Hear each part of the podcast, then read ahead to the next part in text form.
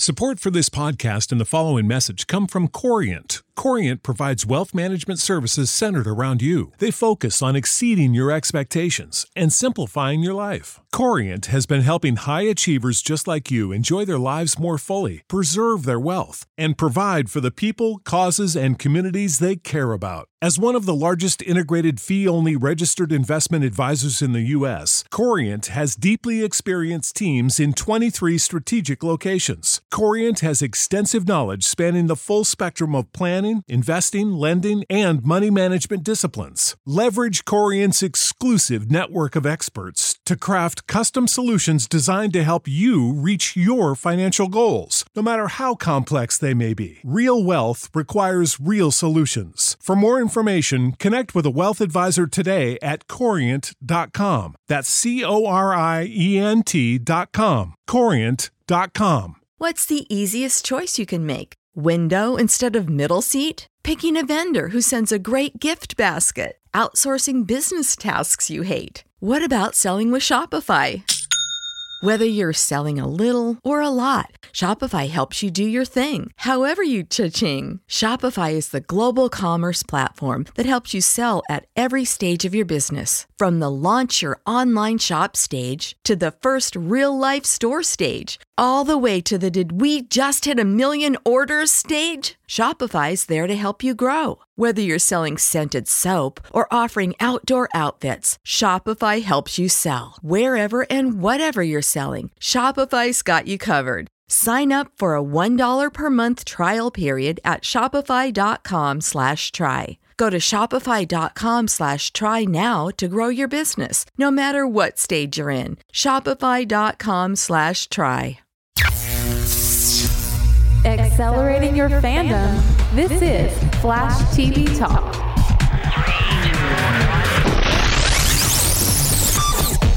Welcome to Flash TV Talk, the fan podcast dedicated to news, reviews, and more for the hit CW show, The Flash. I'm Bo. And I'm Bell. Bell, man, how you doing tonight? I am doing uh, spooktacular. Ooh, trick or treat, Bell. Happy Halloween. Happy Halloween to you as well, my friend. Oh man, it's gonna it's gonna be a good one. Of course, um, man, I, you know I, I think we had need to address this. Normally, every single week on Tuesday night when we're all getting hyped and watching the Flash together, it is a it's a communal aspect. It's, it's a communal thing that we all do.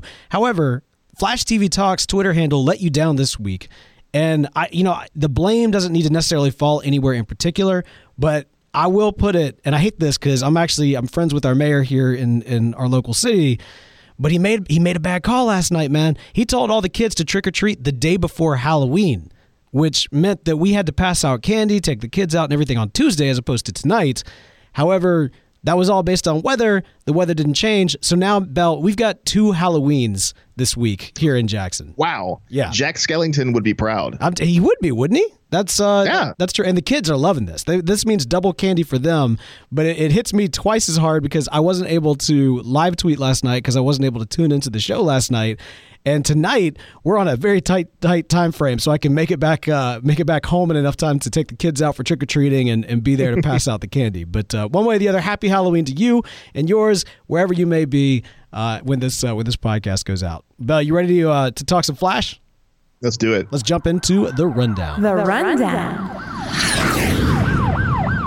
Episode 4 of Season 5, Newsflash, directed by Brent Crowell and story by Kelly Wheeler and Lauren Certo. Bell. What happened this episode? Well, Barry and Iris face the ultimate parenting test when Team Flash battles Spin, a savvy millennial armed with meta tech and a dangerous agenda for their daughter Nora.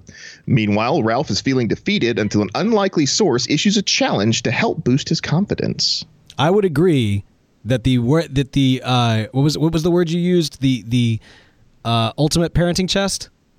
Yes. Yes, ultimate parenting test. The ultimate parenting test is indeed you, when your child starts dating. I agree with that. I agree 100% with that. I'm not even there yet, but I know that that will be the ultimate uh, uh, parenting test. Bell, man, okay, so a lot of stuff going on. We got some big reveals in this episode, and uh, structurally, this is probably one of my favorite episodes that we've had. Uh, I, I can't even say that we've had in a long time because honestly, this season has been hitting it out of the park every single episode, and this one is is no different. I've enjoyed this one. I've enjoyed everything that's come before it, but they did something kind of interesting with the structure here. I'll get into that later. Let's first talk about the Flash family. I'm not talking about Jay. I'm not talking about Wally. I'm talking specifically about Barry, Iris, and Nora. We learned this episode a secret, Bell. Iris cannot cook pancakes. She can't cook breakfast. She can she can barely cook bananas. It's like, bro, do you even breakfast?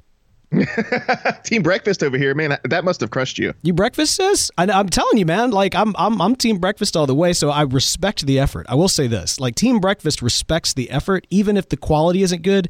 You tried, and we're here for that. And she did say she would make him a banana. Yes, and I think that's the best way. I, that's you know it, it, it's funny. It's funny. Uh, I wonder if that's something that came out in rehearsals and they stuck with it because that's something that my that my mom says, and I wonder if that's like something she picked up during her time in Mississippi. I don't know, but like make make you a banana. I like, just thought it was great. Like I mean, it's that's a southern that's a southern colloquialism, is it not? It, it could be. It, it very well could be. I will say that that I loved seeing them as a family unit. Um, you know, Nora's been living with them and, you know, sitting down at the table, the breakfast table. This is a very family domestic moment that we see uh, amongst the three of them. And we've seen more of that this last best episode as well. But I, you know, we, we get to dive in a little bit more into the tension of what exists in their family. And I got to tell you, man, I, this season and, and these characters in particular have really been hitting home with me on a lot of different levels, on some parenting levels of from both sides of that. Uh, you know, the dynamic in terms of dealing with frustrations with perhaps uh, your own parents, or, or, perhaps dealing with the frustrations of having kids, and you know, having to navigate those uh, those unique relationships. This one, this one continues to be something that I have found so many points of relevance for for me personally that that it's hard for me not to love every single moment that these three are on screen. Yeah, it's been it's been a fun ride, right? Because you know you get to see the whole, uh, you know, Barry uh, being idolized by her daughter and Iris being villainized by her daughter, and it's it's one of those you know it's it's a very interesting dynamic, and it happens in a lot of families where one parent is the the cool parent, and you know the other parent's the strict parent, and yeah. it, it's an interesting dynamic, and uh, they're doing a really good job playing it out. Well, all right, I, I don't want to stretch this out. Let's go ahead and talk about it because the the reveal in terms of the the vilified nature of why Nora sees Iris in the way that she does is we find out that she put an inhibitor chip inside of her that actually you know kept her powers from manifesting.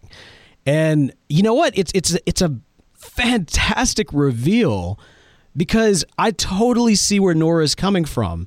And even though we haven't quite gotten the official understanding of why she made the decision, I also can see where Iris was coming from when she potentially made that decision. And on top of that, we've got Barry now put in the scenario where his daughter has been looking up to him like crazy, like she she's bonding with him, and he sides with his wife, with her mother, and so now she feels betrayed by him. There's so many different complex emotions that are going on with this, but I think every single one of these characters come to the table with a valid reason for feeling the way they do, with a valid reason for for making the decisions they've made. Yeah, absolutely. It's uh, you know, it's one of those things where you can tell that Nora thought that clearly Barry was going to side with her and be like, "Why would you do this?" But Barry is a parent you know and like that's that's the parent decision i think. Uh, and and yes we don't know the motivations behind it yet but uh, i could yeah it, it totally makes sense for barry to side with iris on that. Well and, and, and, you know barring something like abuse or something like that i mean you know part of solid parenting is to have a unified front right? You're gonna you're going to defer to to your wife to your husband when it comes to these these decisions if especially in this instance where barry is like without knowing the details he's like look i love and trust iris. I know what kind of mom she's going to be. You know that that seems like a harsh decision. I don't know why she would have made that but i trust that she had the right reason for it. And you know because barry likely we don't know this this necessarily yet to be the case but i think we can go ahead and presume that barry was not alive when that decision was made. You know what i mean? Yes. so it's validating your spouse's decision validating uh, you know your partner's decision when you know, when you would not have been there at the time to be there. It's it, it it's good, man. It, it's a good, strong. it, as much as we're seeing kind of this, uh, uh, destruction of what the family unit could be, we're actually seeing a very strong structure of what the family unit is. You know what I mean? Yeah, yeah, I can see that. Uh, they're kind of giving their their interpretation of it, and and uh, we're getting to see that in a superhero context, which is neat. Yeah. Oh, absolutely, absolutely. And so, all right. So, I mean, let, us let's let's let's do uh, some some mini speculation here with Iris. Why, why do you think it is, Bell? What, what do you think the reasoning is? Because we never quite got a clear answer as to why Iris would do something like that to uh, to Nora. So my guess was, I, I, think you're right in that Barry wasn't alive when the decision was made. Um, my guess is that in their timeline, they never caught Cicada and Cicada Ooh. was a serial killer of metahumans. Ooh. And so Iris did that so that she wouldn't exhibit powers, so that when she was like a teenager or, you know, heck, even a child, who knows when the Speed Force powers would have manifested in her, uh, that she didn't become a target for Cicada. Okay, that way that makes way more sense than well, I mean mine makes sense too, but that that makes like TV sense. Like that that directly ties into the plot lines that are going on this season. Yeah, I so so what I was going to say is that perhaps it her powers manifested when she was very young. And so, you know, I mean like if you have a toddler that has, you know, access to the speed force, uh, and that just be a nightmare. well, that's what I'm saying. And, and, you're parenting without a, you know, and Barry at this point is gone. So you have a non speedster uh, parenting a speedster toddler or something of that nature. Like that's, you know, y- you may need to do the inhibitor chip at least for a couple of years, and then perhaps the argument I was going to make is that uh, Iris, while had good intentions and maybe did it for the right reasons early on, um, she decided she made the decision for Nora in a way that she probably shouldn't have, especially as Nora started entering into adolescence and uh, adulthood. And so, at some point, I would I would argue, and I mean, we might get reveals otherwise. But even with what you said, Bell, I think at some point, Iris goes from making a valid decision and being kind of on the right side of the argument to probably ending up drifting to the wrong side of the argument. She probably should have told Nora, and I can't imagine a scenario, although we may see one, that would justify Iris not informing Nora of, you know, her her speed, of her connection to the Speed Force, the fact that she's a speedster. Um, especially because she's like in her what? She's like in her twenties, right? I, I, think the actress is in her early thirties, but yeah, but I think the character's in her twenties. I, I, mean, I, I, think so. I could be uh, wrong on that.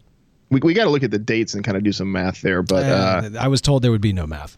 but yes, no, I, I completely agree with you on that. I think at the start, you know, her her uh, motivations for doing it were noble, and there came a point in time where Iris decided not to tell her that when she was old enough to to know and or, or maybe it was a situation where Iris was going to wait until you know her, her 16th birthday or her 18th birthday to let her know these things and maybe she found out about them oh no because she only found out six months later so never mind that doesn't mean that that doesn't work well uh, or six months ago rather yeah, yeah, yeah. We'll we'll we'll talk about that here in a in a little bit. Um, but but all right. So we got this in this episode. We got a, a new villain, uh, Spin who um, is essentially, you know, she's kind of the anti Iris, right? Like she is out there, she's reporting, but she's doing so in a very um, less than moralistic way. She's not really uh, reporting the news so much as she is actually creating the news so that she can then go in and, and be the first to report on it.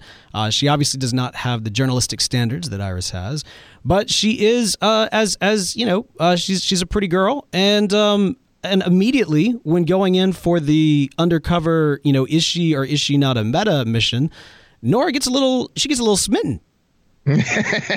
yes. Yes, she does, and I. Uh, it, the, the greatest thing to that to me was Iris's reaction. It wasn't like Barry. Barry's like, "Wait, what's going on?" Iris is like, "She's flirting with her." like, I'm gonna, yeah. yeah, I'm jumping in. and, and and it wasn't like you know the the uh, the anger at the situation wasn't because she's like mad that she's flirting. It was like you're not doing the job that you're supposed to do because you're you know you're flirting or whatever. It's it, was just a it was a great way to uh, for her to react to that. I thought. No, but uh, like you know there is kind of uh, an added layer here, right? Because obviously they've got the tension between the two of them. Uh, but on top of that, not only has has um, Nora been dealing with all this uh, I mean, like she's been she's been throwing some shade at Iris. Even at the beginning of the episode, she's like, "Oh, it's like a website. It's like yours, but it's way better."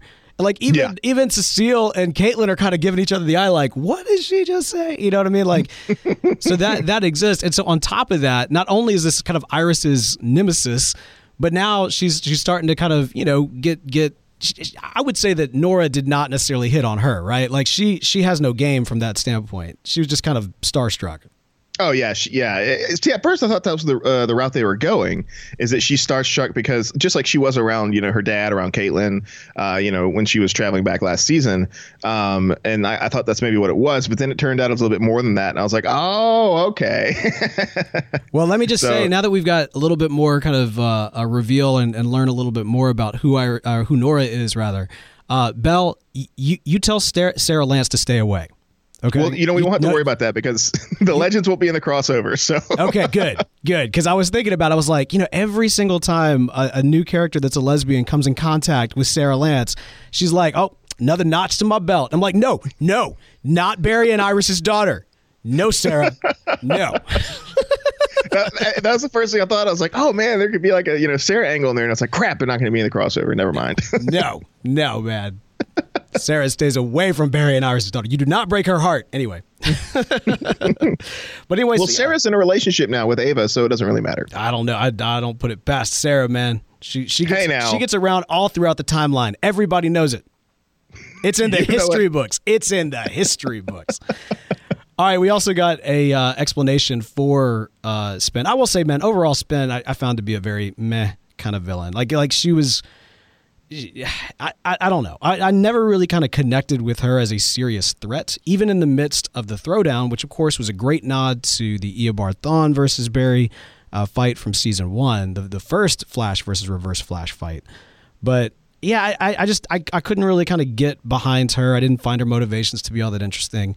But one thing I think that is somewhat interesting is this idea of meta tech. Now, Bell, what do you, what do you think about meta tech?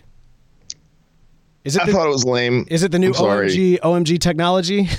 yeah, it's it's the new OMG science, and I thought it was kind of lame. I was like, oh, meta tech, like it, it, MetaHumans was all about genetics, and now it, it's was it a genetically like a like a you know genetic processor, some kind of like tissue brain processor? I don't know. it just Uh, it was just it was, like so I, I get I get this I get this uh it, let, let's say you know they were saying that uh, uh, cicada perhaps got his powers by uh, being hit by one of those pieces and that pieces gave him powers. That makes sense because you know the genetic material the dark matter or whatever can like affect that. But like the dark matter giving a cell phone powers eh, I, I, w- I wasn't on board. All right, so I will say that I, I think that this opens up a lot of fun potential for various stories and to create artifacts that can be really cool in, in how they may or may not be used throughout various stories. It is a little bit like introducing magic into the equation, which magic already exists, but this is the idea of like, oh, it's magic, but we can kind of come up with an OMG science explanation for the magic, right? Like, I mean, that's that's essentially what they've done. They've created magical items. Yes, yes, they've created magic items that they can throw technical bogus terms at to plot it away. Right. Well, I mean, like, okay, so think about think about Thor. Think about the the first Thor film. Uh, the idea that Mjolnir, uh, meow meow meow meow, uh, Meow, you know, uh, Thor was very explicit about saying, like, look, you know, you you you people used to call it magic, now you call it science. This idea that there is a quote unquote scientific explanation as to why meow meow always comes back to Thor, right? Like that that was the mindset. However, skip ahead to Ragnarok, and I think they've gone just full blown magic. We don't have to explain it. Well, with Doctor Strange, they kind of actually introduced quote real magic into the Marvel universe. So yeah, But even um, even in Doctor Strange, they're they're kind of arguing. I think well, Feige, and I mean not to get too Marvel in our DC podcast here, but I, I think Marvel has kind of argued that even with Doctor Strange, they're exploring a quote unquote OMG science explanation for magic. The idea of pulling from the multiverse, there is kind of a scientific esque explanation for it. It's not just literally we're pulling rabbits out of thin air. It's there's pocket dimensions and all these other things at play. sure. Which I think will get unified uh, by like Ant Man's microverse and all that kind of stuff. All right. Well, here's my main thing. I think it's. I do think that there is a cool factor here, but I hope that we don't it doesn't become like a it's metatech we don't have to explain it. I'm hoping that Cisco at least starts an explanation for when these things happen and then somebody comes in like, "Ah, you just call it metatech and we'll move on." Because at the end of the day, that's all it is, right? At the end of the day, we just need to know like okay this is what this thing does whatever the explanation for it is some of us find that fun but the most rest of us just want to see you know the flash beat at the bad guys and save the day Yeah, yeah, and uh, yes, Cisco was vacant this episode because I feel like he'd have some kind of remark about Metatech. it's like who, who did this who did so metatech versus cisco tech man like it's it's a whole it'll it'll be a whole new thing yeah, and, and, and for that matter, like you know the, the bracers and the vibe goggles that, that is that not Metatech because the Meta made it? Ooh, all right. So I've I've always referred to that as um um what it was super tech. I, I used to have a, a word that I would use for that kind of thing, but um I Like what Weather Wizard's wand? Yeah. you know. I, I mean, mean- Captain Cold's cold gun, not necessarily because he's not a meta, but yeah, that's a good question. Is technology created by a meta or to be used in conjunction with meta powers? Is that not also meta tech? That's a good question, Bell. hashtag is that not also Metatech? Wait, that's Worst hashtag ever. Sherlock, man. I'm going to continue to call him Sherlock, even though it's Sherlock. Just because Sherlock rolls off the tongue a little bit better. He is uh, he will keep correcting you. he is getting on his detectiveness with all the detective things. Uh, he has teamed up with Baby Giraffe to go and look into who is uh, Cicada. Now, Bell, before we talk about the Sherlock Baby Giraffe and all, all their, their fun adventures, this is what I was referring to earlier in terms of like the story structure and the approach they took this episode. Normally, the A plot, the main plot, has to do with kind of the big villain or whatever that season arc type situation is. And the B plot ends up being more of a kind of character study or an emotional dig or, or laying the groundwork for something more long term. Here, they really flipped the script. The A plot was very much more character driven. Uh, and it was much more emotional, dri- uh, emotion driven because it was the the family dynamics between Barry, Iris, and Nora, and what was going on there. With the B plot, actually doing some dif- deeper dive into who the big villain is, and I think it worked really well. On top of that, I was a little worried going into this season that we'd have too many detectives. There'd be too many cooks in the kitchen, if you will. but it actually works really well because with with both of these guys, they actually with with Sherlock and Baby Giraffe, which is just what I'm going to call him now. Uh, if when he's elongated man, I'll call him elongated man. The rest of the time, I'm just going to call him Baby Giraffe.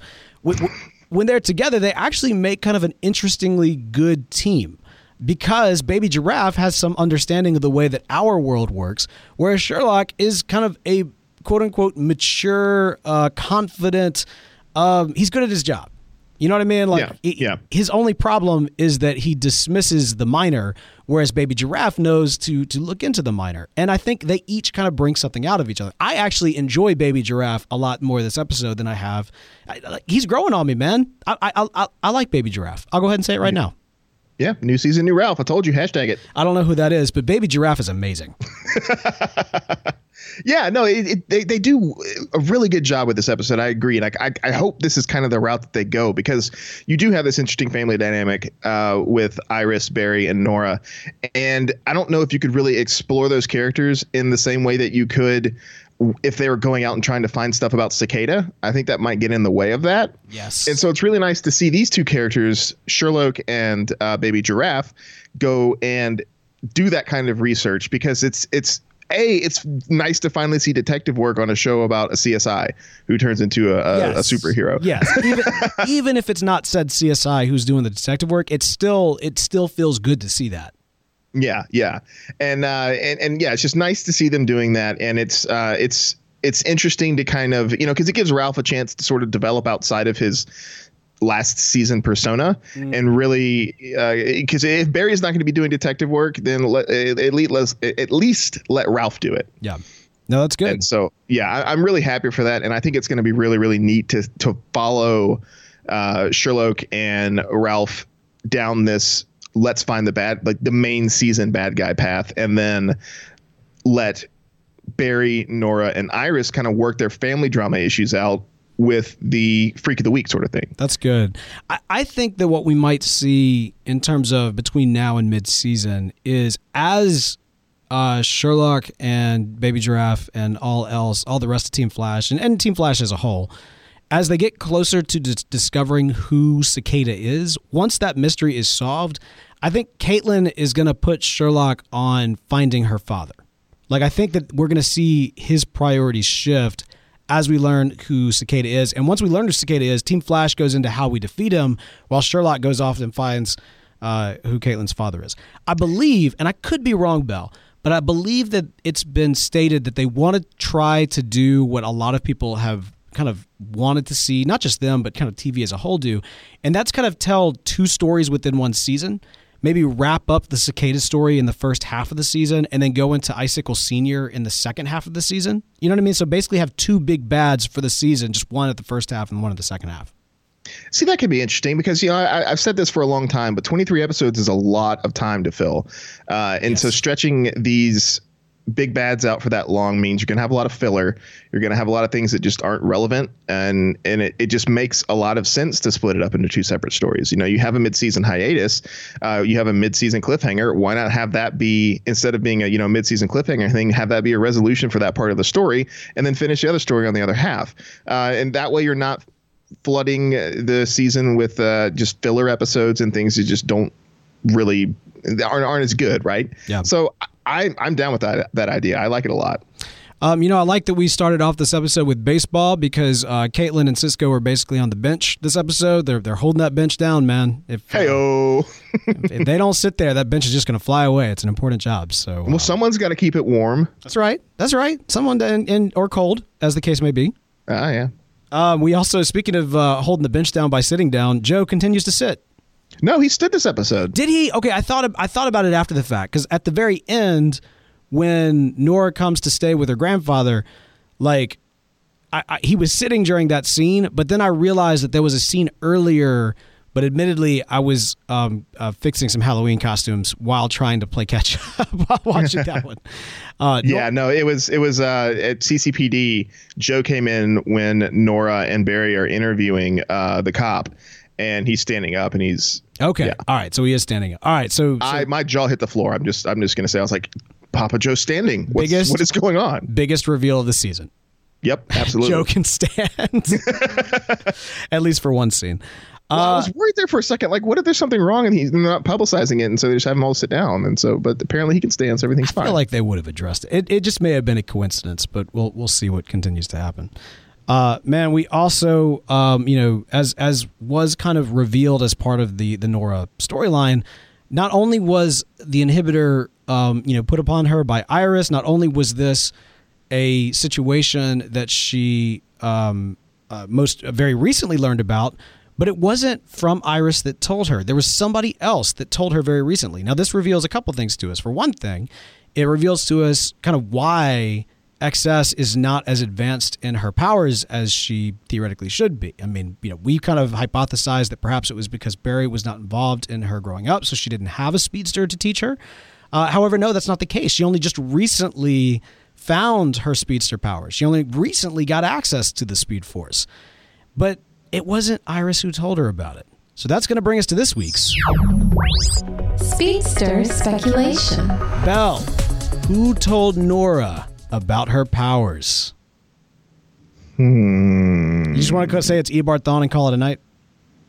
I mean, I mean, like, come on, that's who it is, right? but but all right, all right. Let let, let, uh, let me challenge this a little bit because I did I did think, all right, it seems to me that that this season has been leaning towards Eobard. We saw his costume at the beginning of the season. We saw uh, the his, his apparatus. Uh, earlier than that, this episode was a throwback to the Reverse Flash versus Flash fight. You know, Eobard is felt even though he is not visually seen or audibly heard. That being said, uh, let's let's put him to the side for a moment. If not Eobard, then who? Who could have told Nora about her powers? Jay. Um. Ooh, interesting. Interesting. So you think Jay might have been kind of uh, involved or, or, still alive at that point? I mean, maybe. Well, maybe. See, I, I don't know because I'm trying to think of like a situation where I, I could see something where maybe another speedster comes from another Earth and it's like we need Barry's help and like Barry's gone. It's like, well, what about his daughter?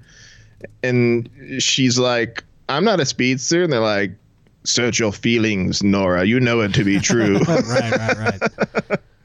Yeah, but uh, I, I don't know. Like it, it's, I think Eobard would make a lot of sense. Yeah. I really do. I mean, it's it's really hard. The only other person I could think of is possibly Abracadabra Yeah. because he's from the future. We've seen him meddling.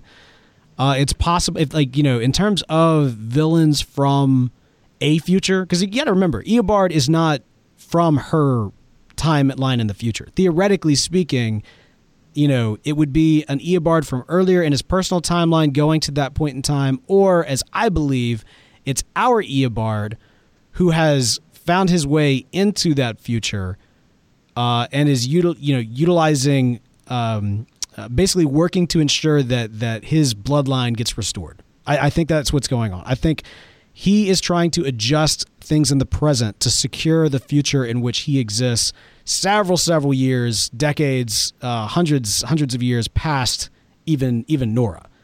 So he's working to to secure the timeline. That's that's my thought. Yeah, I, I I could really see that, and I'm super curious as to who it would be. But I mean, that just makes the most sense. Uh, other speedsters, like I think Jay might not be alive at that point. Um, I mean, there's there's uh, That's a good. I hadn't thought about speedsters because obviously speedsters have the option of traveling through time. So theoretically speaking, it could be a speedster who who jumped to the future to tell Jesse Quick.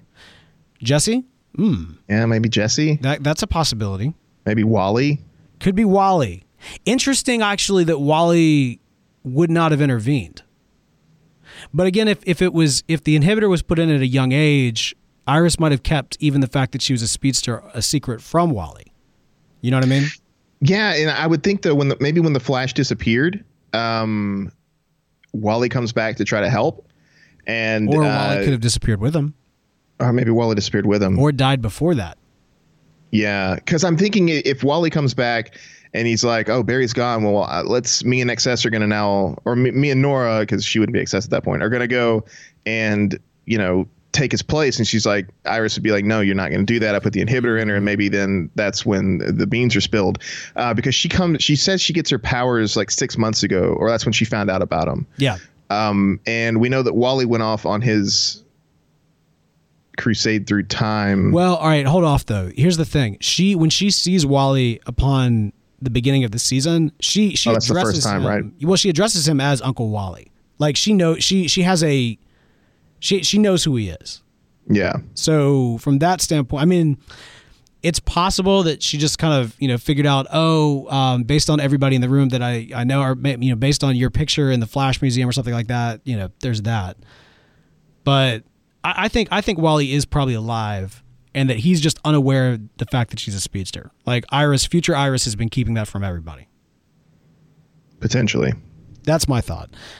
What I mean, so so, but but let's be real. It's Eobard that that's pulling this. Not not. It's it's I don't think he's pulling her strings, but I think he's I think he's manipulating her. oh for sure. Yeah. I yeah, that, that makes perfect sense. Do you think um do you think she knows it's Eobard? That's the big question, isn't it? Mm-hmm. Because I think it's at, the fact that it's Eobard seems seems right to me, but I don't know if she knows who it is because I really doubt with her extensive knowledge of the Flash and of his villains that she would take things that he said at face value and wouldn't be skeptical about them or uh you know have reservations about being manipulated by him you know? It's it's she knows that that's Barry's greatest villain, and so it'd be one thing for her to you know to, to listen to him and then get the powers, but it'd be another thing if it was him manipulating her behind the scenes and she not knowing that it was him. Because I, I feel like if she knew it was Eobard, she would stay away from him and not listen to anything he'd say. Interesting. Interesting. Yeah, I mean that's a good point. But unless Eobard was like, "Hey, guess what? You got superpowers, and your mom lied to you. So, what else did they lie to you about?" Yeah, the whole that would be a, a, a search your feelings kind of thing. The big bad turns out to be the guy who tells you things that your mom hid from you. Remember when she saw HR and Caitlin like last season? She was very cold to them, Yeah, and yeah. and you know as compared to like when she saw Cisco or Barry, like she was very like bubbly about that. But when she saw HR and Caitlin, both who theoretically have the face of villains in her future, like Caitlin will probably go off the deep end at some point in the future to the point where she will be more known as a villain than a hero. And HR having the face of, of a Harrison Wells and Eobard liking to take the faces of Harrison Wells, um, she could be reacting in a negative way because because she already has that she she doesn't associate Eobard as his blonder original counterpart. She more associates Eobard in a Harrison Wells like face. I feel like that's something that they might retcon. Like, just it's going to be the uh, Matt Letscher representation is going to be kind of phased out, and we're always going to go towards the Tom Cavanagh I, Eobard. I think that's. I don't think that's a bad thing though. Like, I, I don't necessarily do either because I think I think Tom Cavanagh's performance as Eobard was stellar. As Not to say Matt- anything bad about Matt. yeah, but Matt Matt did a great job with it as well. I mean, they both had their kind of different takes, and they were from different points of the timeline, and they served. and I loved him on Legends. Yeah, they he was serve great on different. Here's the other benefit, Bell. Like by by having two representations of Eobard, it gives us a definitive point in his timeline. That is true. That is very true. So whenever we see a a Wells faced Eobard, we know that we're dealing with an Eobard that is up to speed, if you will, versus the matte faced Eobard, or the blonde Eobard, Eoblond, the original Eobard. When we that- yeah. When when it's clear that he's more kind of earlier in his personal timeline. So it, it actually it, it yields a better result if we maintain Harrison Wells faced Eobard for the foreseeable future when dealing with a present version of the character. I think so too. I think that makes sense to me, especially on Legends. Uh, you know, if we want to have Eobard come back, get Matt to do it, and if we want Eobard to come back on Flash, get uh, Tom to do it. Yeah.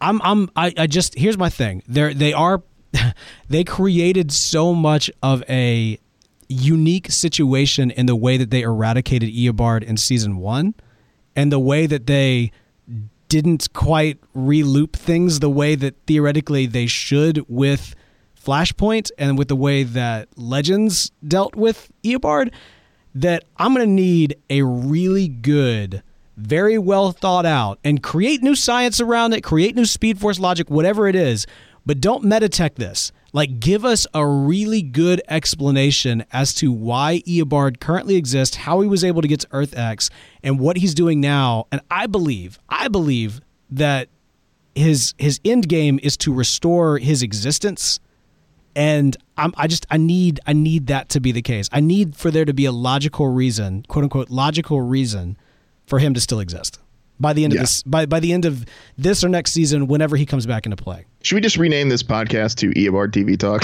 It's reverse Flash TV talk, is what it is. Like Reverse Flash TV Talk. it always has been, man. It always has been. Until he comes back, there there will always be at least two or three mentions of Eobard in uh, every speedster speculation, if not in other segments. That's right.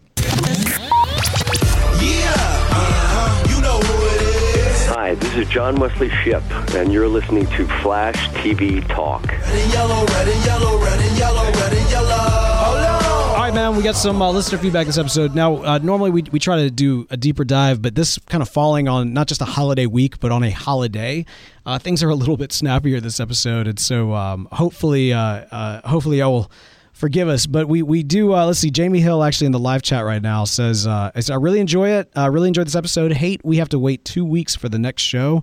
Yeah, those those additional week breaks are always rough. Uh, Michael says Jesse uh, Jesse Martin's going on medical leave due to a back injury. Okay, so there we go. We've got some we got some confirmation. Is that is that true? Like that's crazy. I I'd assume there's something wrong because he's always sitting down, and then there's this one episode where he's standing up, and I was like, oh well, maybe maybe there's just some weird coincidence. But They paid him double. I- they paid him double to stand up, or maybe it was a double. Maybe it was maybe a body they double. just digitized his face. That's like half the half the special effects budget it's like oh the the Grodd uh, Grodd shark uh, Grodd King shark fight was going to be amazing, but we got to get we got to get Jesse L Martin's face on this dude that's standing up. So you know trade offs. yeah, It's yeah. It's the way way the uh, the things fell down. We also man we had uh, iTunes review as well. What what the iTunes review have to say? Uh, used to only care about Marvel. These guys are awesome at very insightful comic knowledge and interesting theories. I really enjoyed Speedster speculation segments and look forward to hearing their thoughts after every show. Keep up the awesome work, guys. Well, uh, thank you very much. We appreciate that. We we definitely like to speculate, so Oh, yeah. A lot more speculation where that came from. Yeah, I mean, like, to take a shot every time that we speculate that the reverse flash is involved, and you'll be drunk before we even get to the end of listener feedback. yeah, yeah, that, that's very true. Oh man, well, uh, man, great episode overall. This season, honestly, has just been killing it every single episode.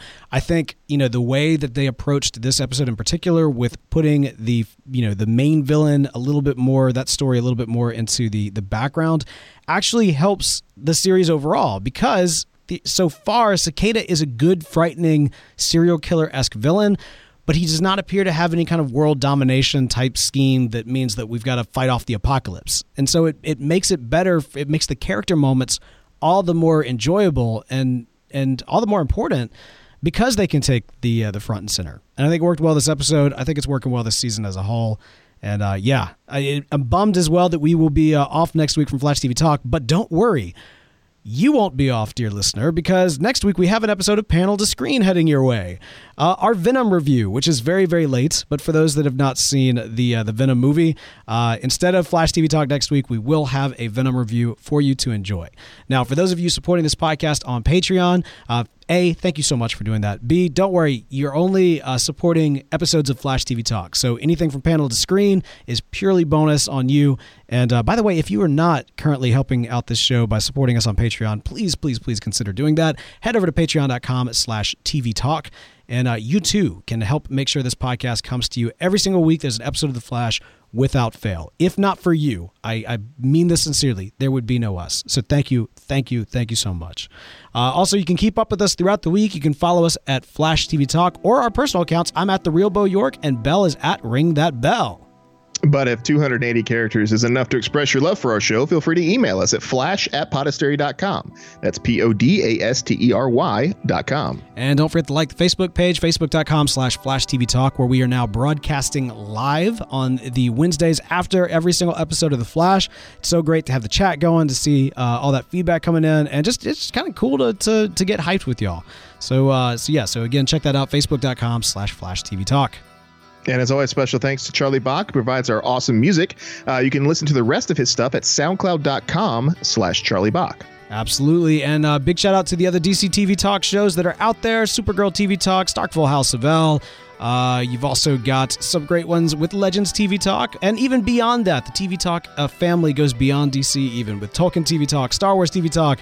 If it's got TV Talk in front of or behind it, then you know there's probably some connection to us, or at least there should be. If not, call me, uh, or we'll not sue, but we'll we'll have a chat. Yeah. Well, man, that's going to do it for us for this week. Until next time, guys and gals, we'll be back in a flash.